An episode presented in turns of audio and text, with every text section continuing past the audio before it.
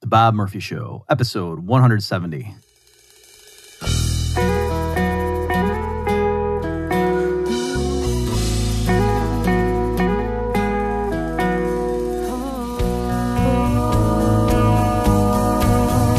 There's a tidal wave coming. What you gonna do? Get ready for another episode of The Bob Murphy Show, the podcast promoting free markets, free minds, and grateful souls. It's your source for commentary and interviews conducted by a Christian and economist. Now, here's your host, Bob Murphy.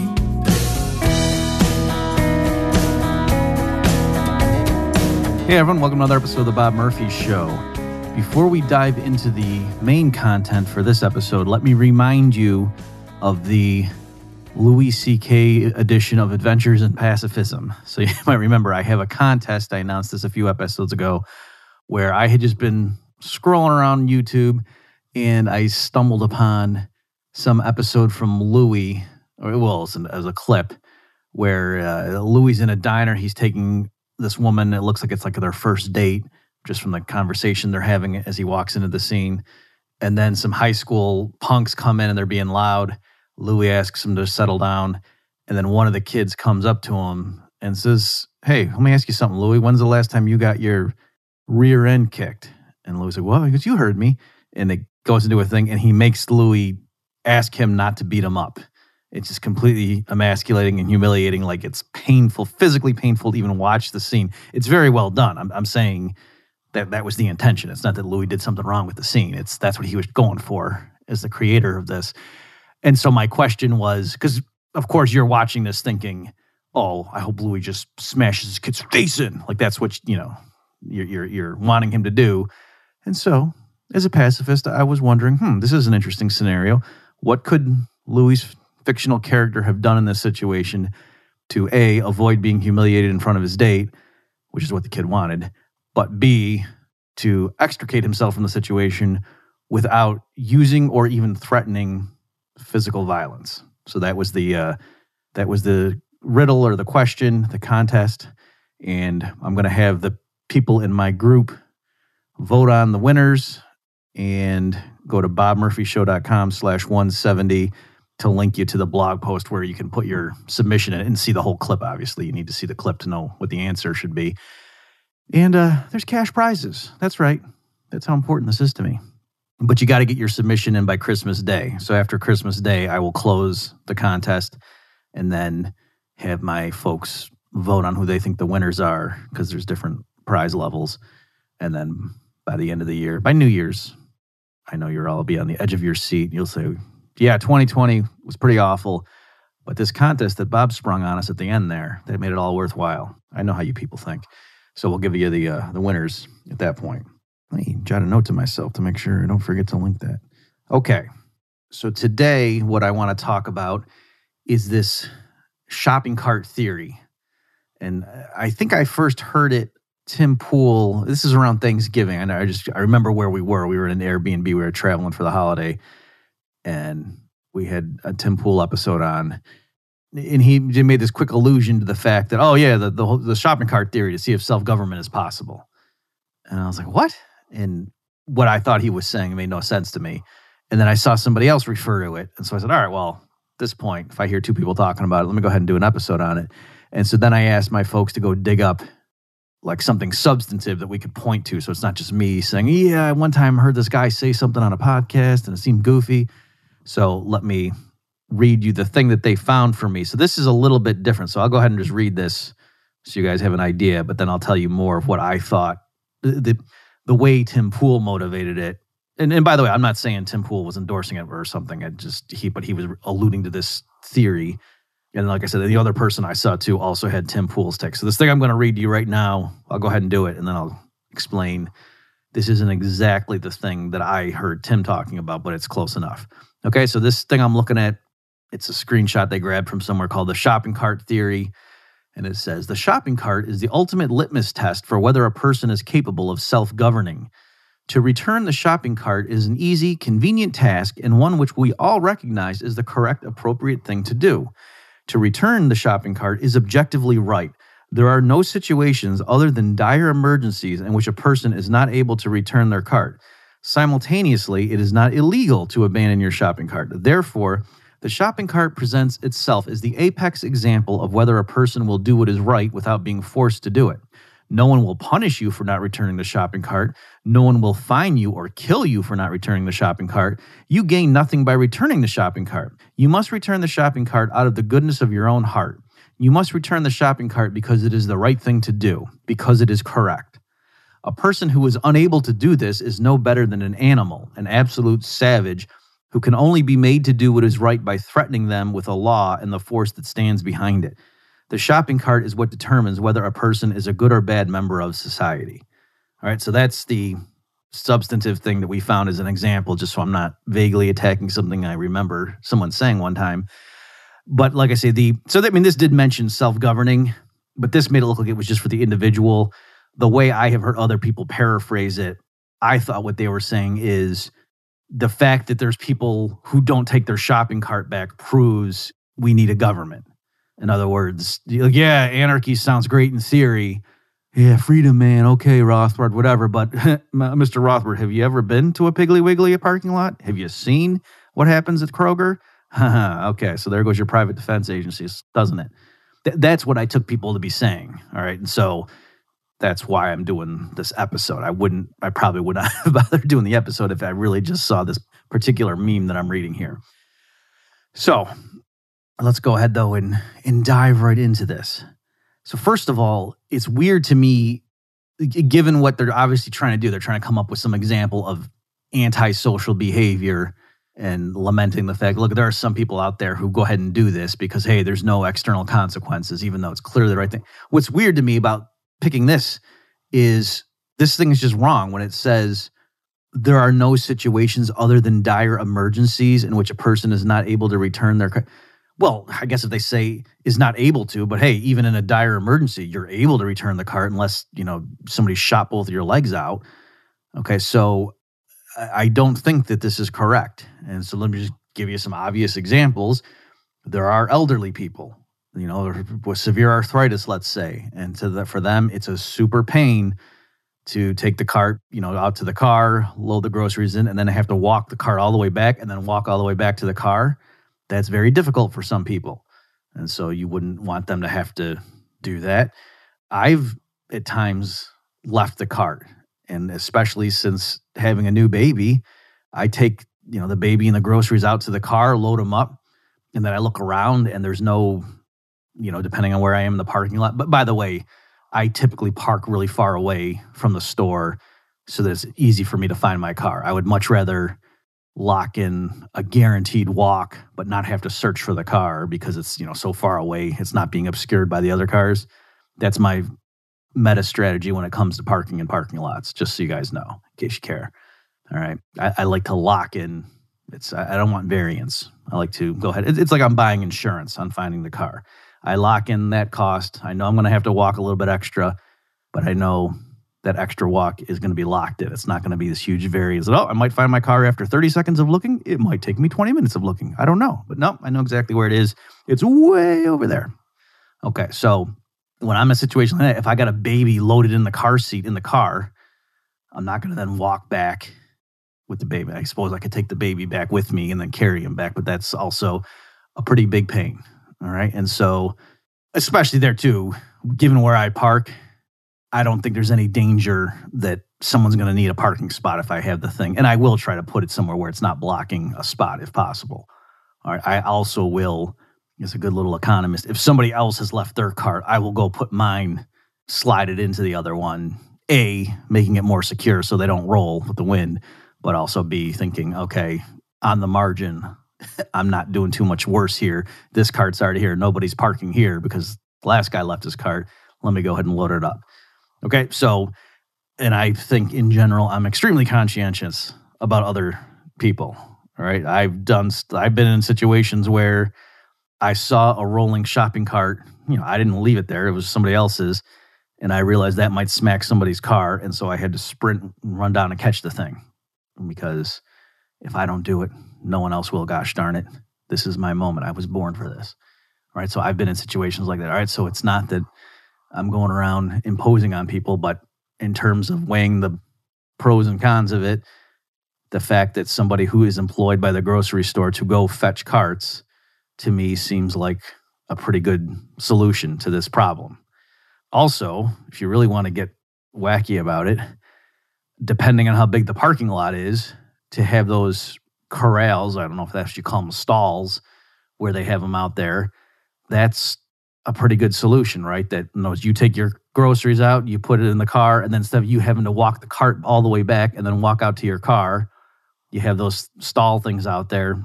And then when someone parks, they can just grab the cart and walk it back in. All right. So that that's more efficient. That that economizes on total steps taken by the community. Or even you know, to have it loose. So again, here when they say return the shopping cart, it's not clear in their discussion. Do they mean all the way back to the store, or are they saying, oh, if they build the things? Because that's you know, I'm leading in now to the next point here. Is this is how in the real world businesses handle this kind of a situation? Yes, they recognize having shopping carts strewn all over the parking lot isn't good, and they also recognize expecting all their customers to walk a shopping cart, especially if it's a big store with you know people who might be parked pretty far away, and you know could have mothers with three kids screaming and loading in the minivan, and then to have to walk, walk the cart all the way back and then go back to your car. That's impractical. So rather than expect your customers to do that, what do they do?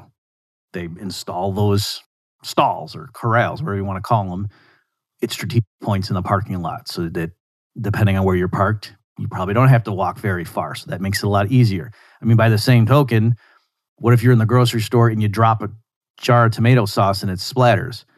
I mean, do we expect you to have to clean it up? No, the store employee comes and cleans it up. If you were at somebody's house and you dropped something and spilled it, you might say, "No, no, no, Jim, let me get it. I got it. This is I broke it or whatever." You know, but when you're at a store, different social norms typically apply, and that's not just because people are lazy when it comes to the store, but the store, you know, wants to make sure it's cleaned up. If some customer breaks glass on the floor, they want the employee to clean it up to make sure it gets cleaned up. That you want to make sure there's no broken glass there, right? So, anyway, the fact that, yep, we've got this problem, it's a pain to get the shopping carts back, that doesn't cripple the operation of stores. Notice, too, that it's, again, depending on like the, the version that I thought Tim Pool was making of this argument was, oh, we, we can't have self government because uh, we've got the shopping cart problem. I mean, they're making it sound like this is some crippling thing when no, stores solve that all the time. It's not as if, yeah, wouldn't it be great to have a store where like you could get bunch a bunch of food items and maybe other household things that you would need. We could call it um, uh, you know, like a, it's like a market, but like a really good one, like a um, um, um like a supermarket. Wouldn't that be cool to have a store like that? Well, we can't though. Why not? Well, because they would need carts and people wouldn't bring the cart back. And so, well, there goes there goes the idea of a supermarket. Too bad. In some alternate universe where people are civil and courteous, maybe we could have supermarkets. Too bad. No, that's not what happens. There's not market failure preventing us from having big grocery stores. All right. So this this really isn't a problem that trips up society. Okay, we have solved human beings have solved this problem at least in the context of private property rights in a free market relatively free market, we have solved this problem. All right. Before I forget, let me just circle back. So, saying this is a goofy thing to me as to why they pick this as the quintessential example epitomizing who's a good citizen or not, or you know, as a as a litmus test.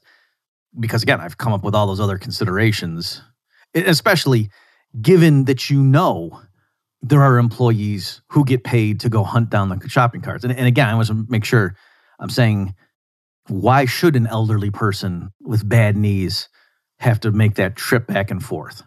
Why would they have to do that? That's crazy. Instead of having some 16 year old do it, that's crazy. Just like the 16 year old stock the shelves, right? Like, what what kind of a lazy person expects someone else to go into the 18 wheeler at the back dock of the grocery store and take the product out and go put it on a shelf. And in fact, bring the items up to the edge of the shelf and face them off so they're nice and smooth and they look pleasing to the eye. Who, what kind of a jerk expects other people to do that for him? What are you? What are you, a baron? You expect other people to run around just getting stuff ready for you to consume?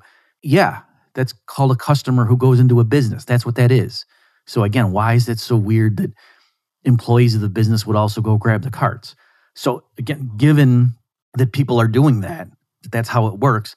It's not that selfish or crazy for someone to go ahead and leave their cart. So again, I realize depending on the permutation here, you could whittle it down and say, okay, what we're talking about is some guy, he's unmarried, he's got nothing going on, and there's a corral that's five spaces away, and he's too lazy and he just leaves or selfish and just leaves the cart like diagonal, blocking two spots, and it's Christmas Eve and the parking lot is mobbed. And so now the next person comes, has to put their car in park and then get out and move the car. Yeah, okay, that guy's being inconsiderate. I'll grant you that.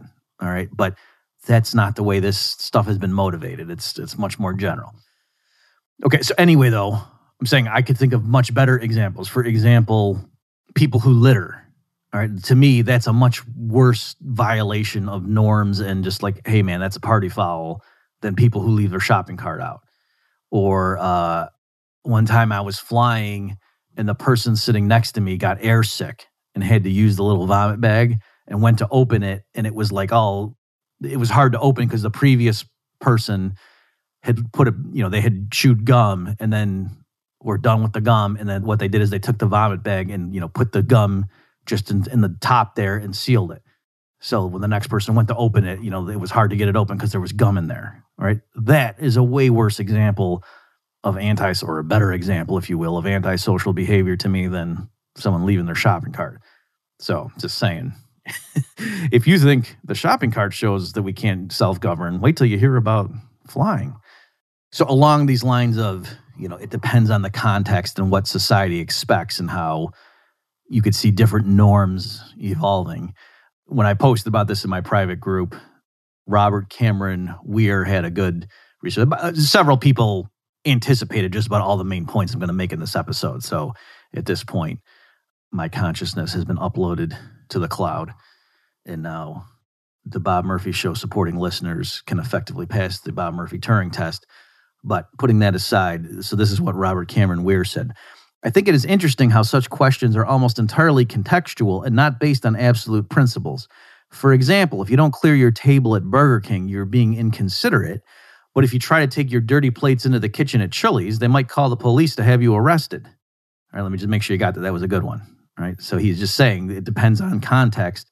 For example, if you don't clear your table at Burger King, you're being inconsiderate, right? So he's saying like you know you go order stuff, they give you the tray, and you sit down, you eat it, and then you just get up and walk away, and you leave your tray and all the you know wrapper and stuff from your Whopper sitting on the table. People seeing you do that would be like, what a jerk! How hard is it for you to carry your stuff over to the you know garbage can, dude? This is back, folks, when you were allowed to eat inside restaurants. But if you try to take your dirty plates into the kitchen at Chili's, they may call the police to have you arrested.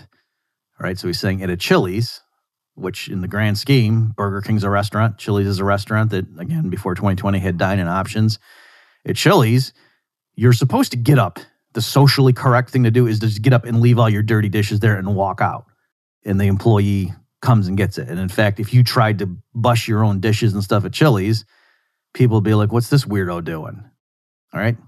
So it's not that there's some absolute principle of come on, take care of your dishes at a restaurant. It depends what kind of restaurant it is.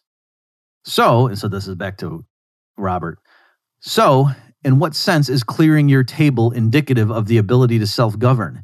If you let a minimum wage worker return your cart at a supermarket, you're being rude. But if you try to pump your own gas in New Jersey, you're breaking the law. in case you don't know, in Jersey, they have some regulation that all gas stations are full serve. Okay. So again, he's saying here, you know, so he's switching examples, saying the, the according to this meme, you saying, oh, okay, I guess apparently the way this business operates, I just leave my cart here when I'm done, and then someone comes and gets it, and there you're being lazy and rude and selfish. And he's saying, but in Jersey, if you pull up to a gas station and be like, oh no, no, no, I wouldn't expect somebody else to pump my gas. I'm not the Queen of England for heaven's sakes. Here, I'll pump my own gas. Think there, you're literally breaking the law if you do that. It's not legal for you to pump your own gas. You have to let the store employee do it for you. So again, he's saying these aren't abstract principles of human nature. This is all extremely specific to the social expectations and the customs, and in some cases, literally the government regulations that are relevant. And so now this is the last thing I'll read from him on this. He says, So, doesn't this just reduce to the banal observation you ought to do what you ought to do. Again, I don't see any real principle at play here. All right, so that I think is is relevant and is good, and he put it very well. Another example of how do private businesses deal with this problem? Again, the problem being we got these carts and we, we obviously need to get them. There's only a finite number of carts. We got to be able to get them from the parking lot back into the building somehow so subsequent shoppers can use them. How do we do that? And we've talked about one option is the store has corrals or stalls and encourages, you know, the customers are encouraged to bring them back to that thing so they're not blown around to smack into people's parked cars. But then the store employees are the ones who go out and hunt them down and then you know you see the people wheeling back. And by the way have you seen it the, the big stores they've got like machines that help them all right? So they can go like one kid can push like 30 carts because he's got like this machine that they loaded into at these bigger stores if you've seen those all right so this is this is go capitalism so that's one solution but there's a different solution that aldi has come up with and by the way, apparently it's Aldi, even though you want to say Aldi's. there's no Aldi who possesses the store. It's just Aldi. And that, if you've never seen it, it's, it's very clever. So they they have each shopping cart on the right side of the handlebar has like this little lock, like like chain, a little chain with a. Lot, it's kind of like a like a bike lock. You know those old school bike locks that you might have when you were a kid that had like the spinny things on them, like a cylinder. Is that strength of a key. You know, so it's not like Fort Knox, but there's no gold in Fort Knox anyway, so there's really no need for a big lock. And it like plugs in to the cart ahead of it, right? So like all the when they're sitting in the the corral that's just outside the store entrance, which is you know where everybody goes to grab their cart from, they're all sort of locked together. And so the and the way you get it out is there's a little groove that you can fit a quarter into. And by you putting the quarter in, that unlocks it so you can pull that one cart out, but the rest still remain chained together. And so that's a very clever solution. And so then how do you get the quarter back? Well, you got to go ahead and bring the cart back, and then you get the quarter back.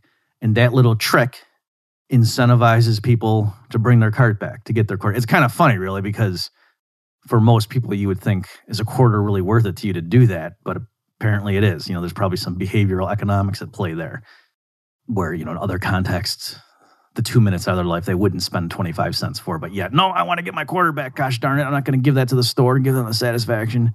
People bring the cart back to get the quarter out of the lock. Or I suppose, I don't, I don't know if this is what's at play too, but conceivably, if there were an Aldi with a big parking lot and there were people that left their cart lying around, they would have a quarter in there. And the way you'd be able to get the quarter out was to bring the thing back. And so just like, you know, I think that's part of the theory with the making their, you know, a nickel for cans to be recycled. That's what it was in New York State. in other states, I think they had different amounts, or some states didn't do that. But that was part of the issue too. It was there were plenty of people who still would throw their cans out and didn't care.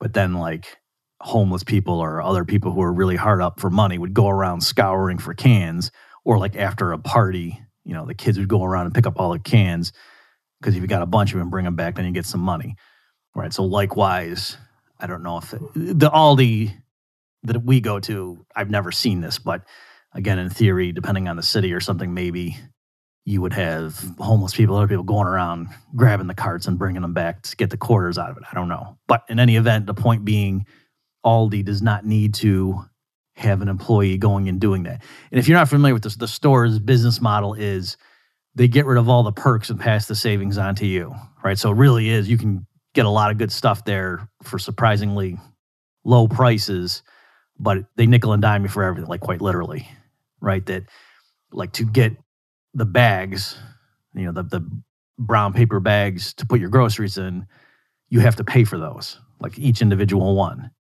All right. And so there's just everything is very cheap, but that's because, again, they have very low overhead compared to a typical grocery store in the United States. For one thing, they're not paying employees to go round up shopping carts. All right. So that's, uh, that's how it works. Folks, let's take a break from the discussion for me to once again remind you that if you like what you hear, you like the guests that I bring on and the perspective I offer in the solo episodes, by all means, consider making a contribution. The more such contributions I get, the more episodes I can do per month, just as a justification for using my scarce labor hours on this outlet that I love, but yet does not fully pay the bills. And so I can only do it part time thus far. For details on how you can do that and all the special bonuses depending on your level of contribution, go to bobmurphyshow.com slash contribute. Let me just mention, if you've made a qualifying contribution and you're supposed to get let into the Facebook secret group, shh, it's a secret. And it's been more than two weeks since you've made the contribution and I haven't gotten back to you. That means I somehow missed the note in my inbox. And so don't be shy. Please get in touch and just let me know. Uh, make sure that I get everybody in there who's supposed to be in there. Last thing I'll mention is whether you contribute or not, another way you can certainly help is subscribe to me on YouTube. And when you come across an episode that you realize some of your friends might be interested in, or you know, a coworker, and I'm going to be trying to make more episodes that are catering to someone who's not a true believer, as it were, then sharing the episodes with people like that is another great way for me to get the podcast out in front of more people. Thanks everybody for your support, and let's get back to the episode. I was thinking for this episode, I should probably go try to get Aldi to, to sponsor me since I'm giving them a free commercial. It's market failure, the fact that I haven't done that. You know how many episodes I would devote to Aldi if they were paying me? But let's move on. So that's another example, though, just to show, yep, we've got this problem. And guess what? Private businesses can go ahead and solve these problems, right? So it's not denying that there is an issue there are conflicts among humans over scarce resources. The issue is, though, that this doesn't really reflect one way or the other on whether self government is possible. Speaking of which, let me go ahead and read that famous quote from the Federalist number 51.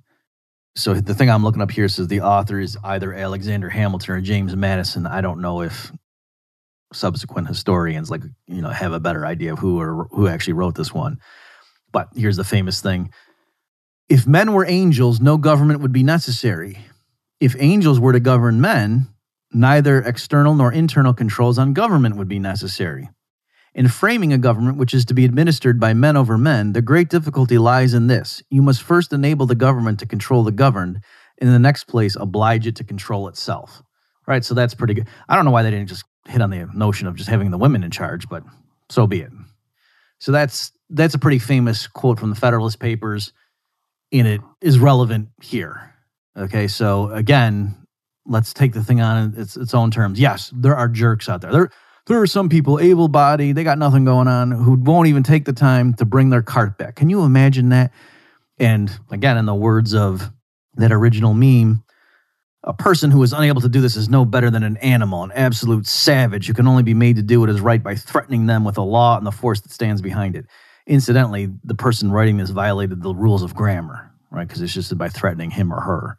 Uh, well, I guess we don't know that technically. Maybe the person not bringing back the shopping cart says that the desired pronouns are them, they and them. I don't know.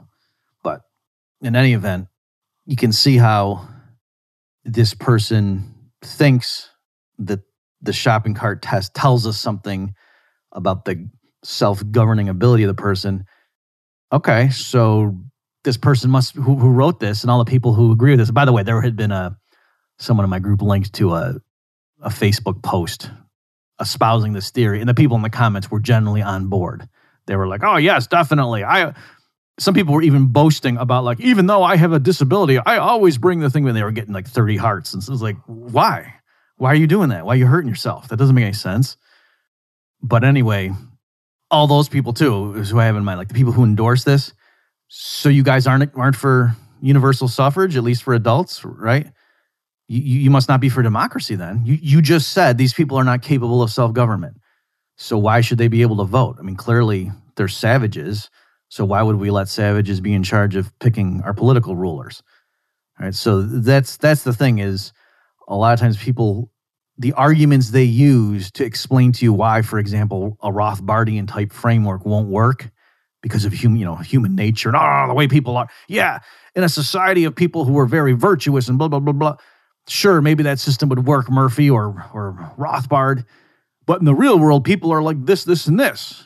And they usually describe people who are very vicious and self-centered and so forth. And that's why we need to have the state to blah, blah, blah.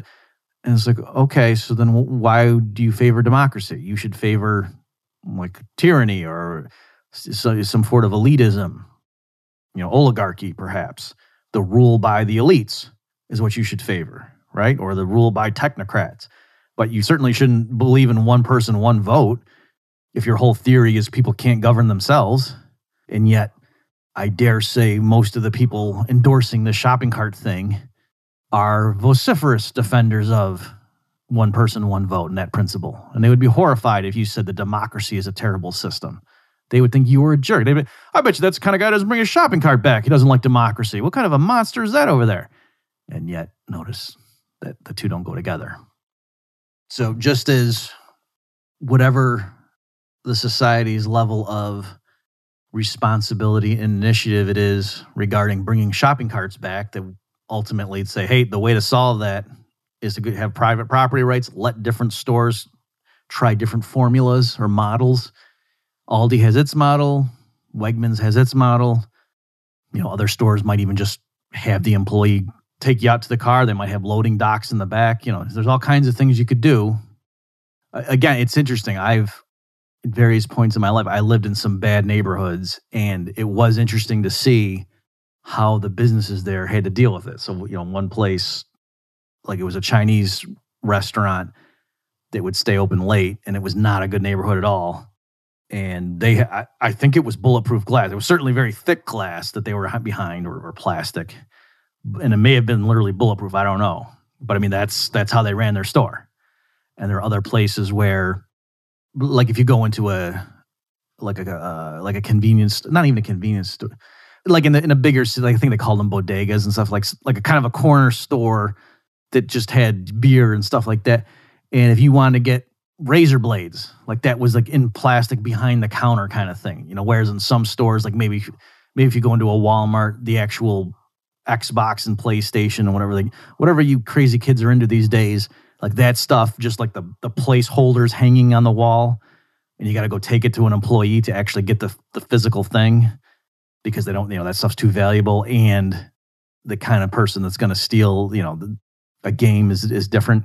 In other words, they have stuff hanging in Walmart out on the shelves that's more valuable than an Xbox game, but like no kid's to go in and steal a power drill or something. Where, you know, whereas kids are, are to go steal an Xbox game. Right. So that type of model, I've been in neighborhoods where you go in the store and lots of stuff is locked down like that just because shoplifting is, is a bigger problem in that area. But yet it still makes economic sense to have a store. And so that's the solution they hit on. You know, or in the or other places too, like, oh, I went to take my car to get repaired one time and it was a bad neighborhood. this is the reason I had to get it repaired was because someone smashed in my window and stole my CD player. It was an Alpine CD player. I liked it because of Easy E growing up. He alluded to it, and I went to pay with a personal check, and then no, we don't accept personal checks here because you know because it's a bad neighborhood, and you had to give them like a, you had to have like a money order, a cashier's check from a bank, or cash, obviously. Right? You couldn't just go in there with a personal check; they wouldn't take that. All right. So businesses come up with solutions. So, yes, society will work better if everybody's law abiding and extremely courteous and so on and do, do things that are efficient. Things will run better. But when you scale that up or down, that doesn't change the viability of having voluntary property rights vis-a-vis having a coercive state because again it's it's not enough just to say oh, private business doesn't work as well when people are vicious and antisocial. I mean, that that is true. But when you say we need to have a state instead of private businesses in charge of things, or having a you know a, an ecosystem full of private competing businesses and individual property owners versus having one monopolistic agency, just by changing the variables so that the competing private businesses that outcome isn't as good, that doesn't clinch the case for the state. You have to then check, okay, what we just fiddled with, does that make the outcome under the state better or worse? Right? This is the classic mistake When people say, oh, you like Somalia, well, go look at Somalia when it was stateless. It was terrible. Right. And Somalia, when it had a state, was even worse. That's why the state fell, because it was so horrendous under that guy. And there were empirical studies conducted by Ben Powell and some co authors that looked at Somalia before and after the fall of their tyrannical state. And guess what? By several metrics, and not just like GDP, but things like infant mortality and literacy rates and stuff like that, Somalia did better after its state fell. So like that's always the relevant comparison. It's it's not for the same group of people. The, the claim is not that Somalia in a state of, in let's say condition, I don't want to use the word state, in a condition of anarchy, a lack of a state, is a better place to live than the United States in 1970 in Idaho with its limited Republican constitutional government. That's not the claim. The claim is same group of people, same level of observance of social customs and so on, same proclivity towards warlordism and tribal warfare.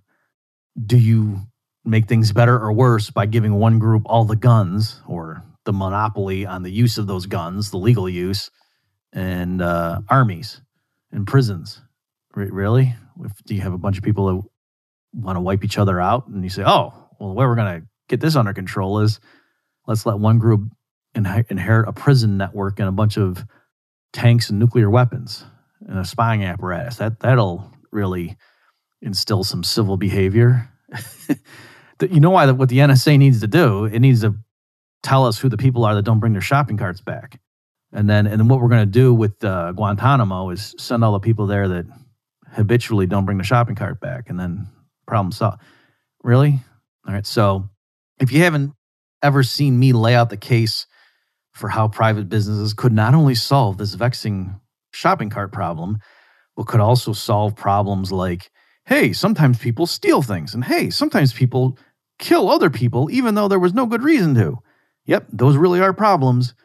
But just stating that does not then justify the creation of a coercive state that has all the attributes like taxation and the ability to draft people for war and so on, and to exempt itself from standard rules of morality.